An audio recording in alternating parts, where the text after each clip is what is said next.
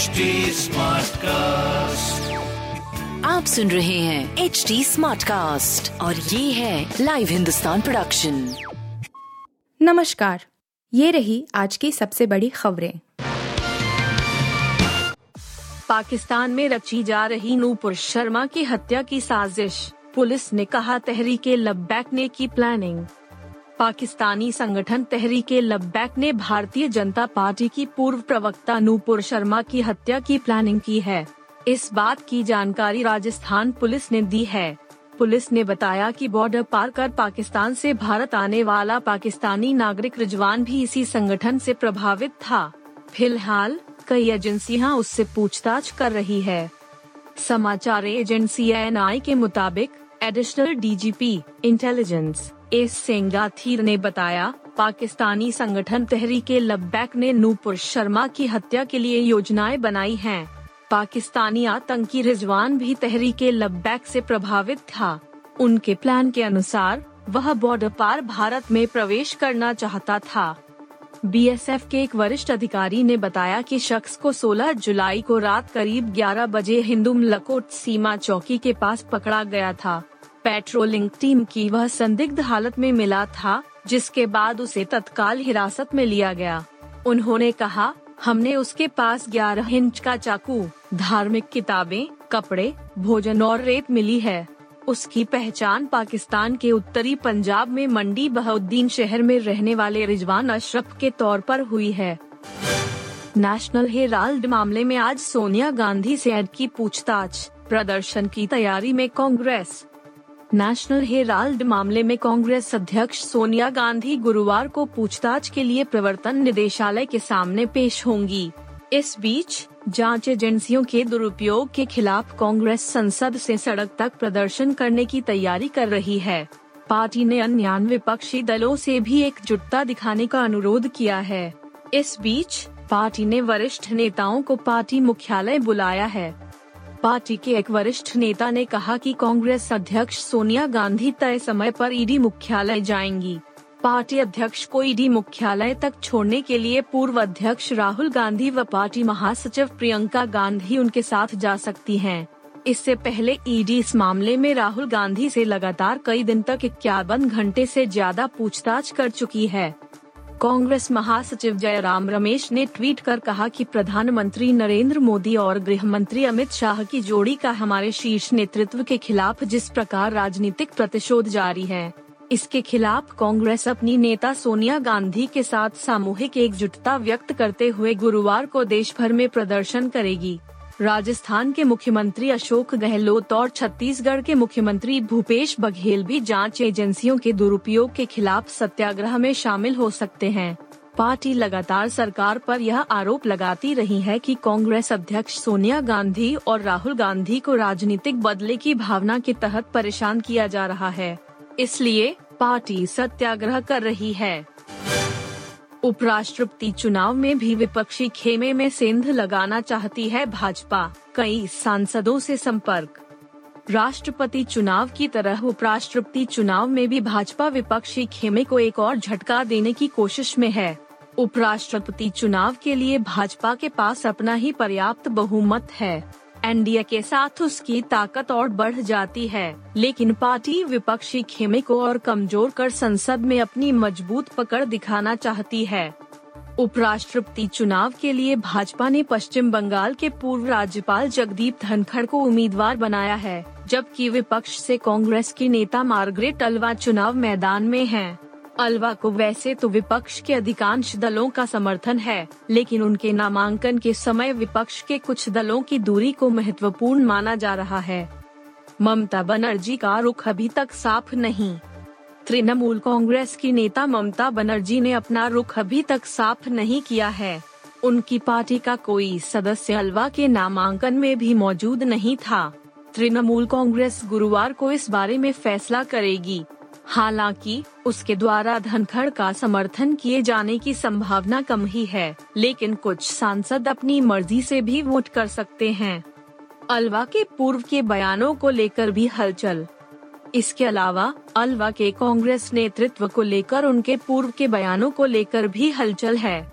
ऐसी स्थिति का लाभ उठाकर भाजपा की कोशिश अपने उपराष्ट्रपति पद के उम्मीदवार को भारी अंतर से जिताने की है। इसमें भी वह राज्यसभा में बड़ी सेंध लगाना चाहती है, जहाँ उसका अभी तक अपना बहुमत नहीं है। यूपी में अफसरों के आगे मंत्री हो रहे असहाय, ट्रांसफ़र और कामकाज बांटवारे को लेकर असंतोष।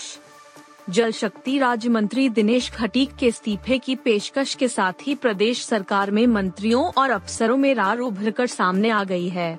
मंत्रियों की भीतरथा ने सुखबुगाहट और छटपटाहट से साफ़ है कि वे अधिकारियों के आगे असहाय सा महसूस कर रहे हैं।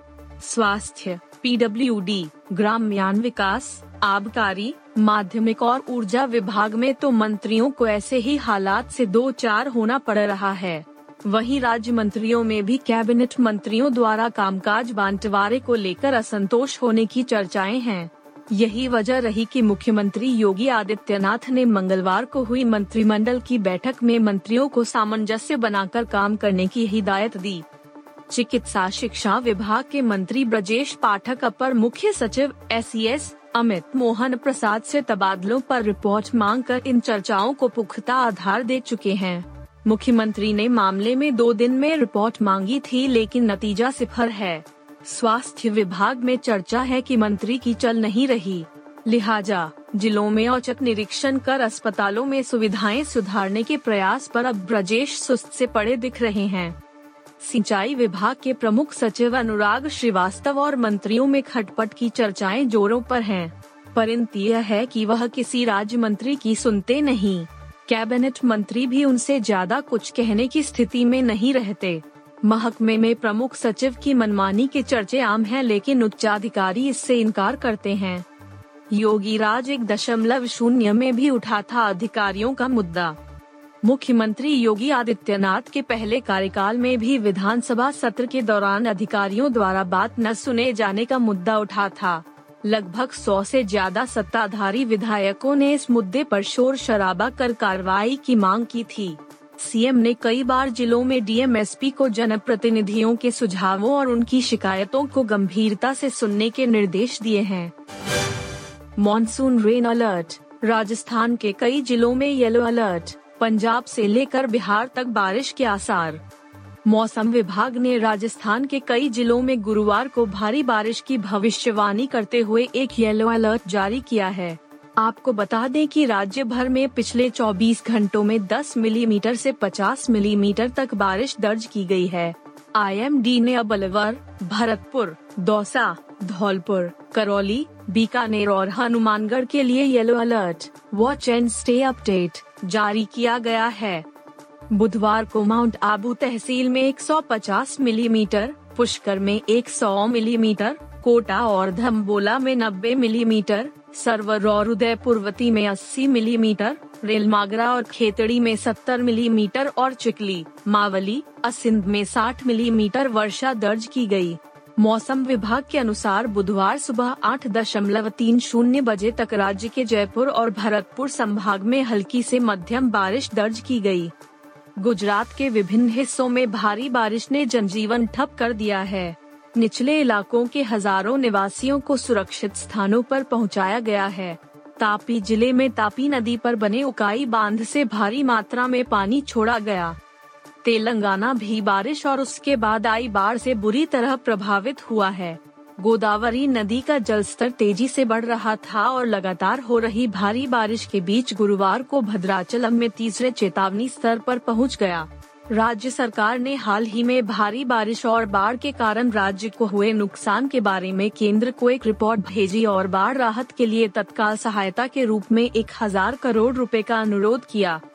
बुधवार को दिल्ली में मध्यम से भारी बारिश हुई। आईएमडी ने अगले तीन दिनों में राष्ट्रीय राजधानी में बादल छाए रहने, मध्यम बारिश या गरज के साथ बौछारें पड़ने की भविष्यवाणी की है। आईएमडी के पूर्वानुमान के मुताबिक अगले दो तीन दिनों के लिए उत्तर पश्चिम भारत में बारिश की स्थिति बनी रह सकती है। आप सुन रहे थे हिंदुस्तान का डेली न्यूज़ रैप, जो एच टी स्मार्ट कास्ट की एक बीटा संस्करण का हिस्सा है।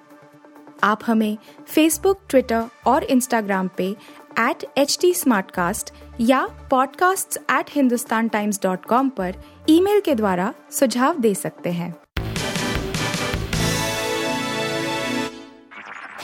सुन रहे हैं एच डी स्मार्ट कास्ट और ये था live Hindustan production smart Smartcast.